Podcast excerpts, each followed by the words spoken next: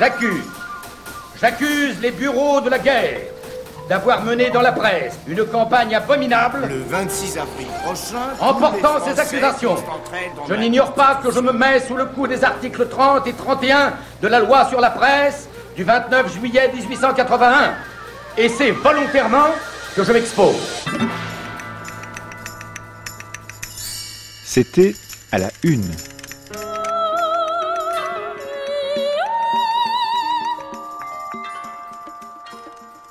Paris soir, 27 décembre 1938.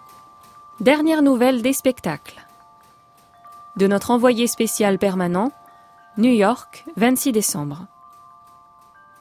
De sources proches de Chaplin et pleinement autorisées, on m'informe que le film Dictateur se situera dans un royaume mythique. Chaplin jouera deux rôles, celui du dictateur et celui de l'humble citoyen perdu dans un camp de concentration. La plupart des scènes auront lieu dans un camp de concentration, la victime étant mise plus en lumière que le dictateur. Le film n'est nullement dirigé ouvertement contre Hitler, bien que sa ressemblance avec Chaplin-Hitler rende le rapprochement inévitable, me dit-on. Après tout, poursuit notre informateur, Charlot n'a pas besoin de se déguiser pour ressembler à Hitler. Sa personnalité existe depuis 1913. C'est Hitler qui ressemble à Charlot. Dans le film projeté, le dictateur ne débutera pas nécessairement comme peintre en bâtiment, mais exercera un métier humble quelconque, par exemple tailleur en chambre ou balayeur des rues. Ces détails ne sont pas encore fixés, car Chaplin refait continuellement son scénario tout en tournant ses films.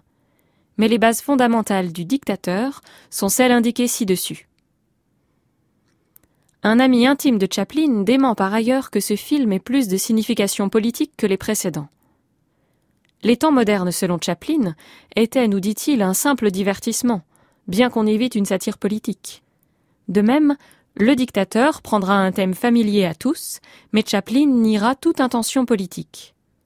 Néanmoins, toute l'action, étant la description de la vie d'un camp de concentration, représentera les efforts des opprimés pour s'exprimer, bien qu'écrasés par le talon du dictateur.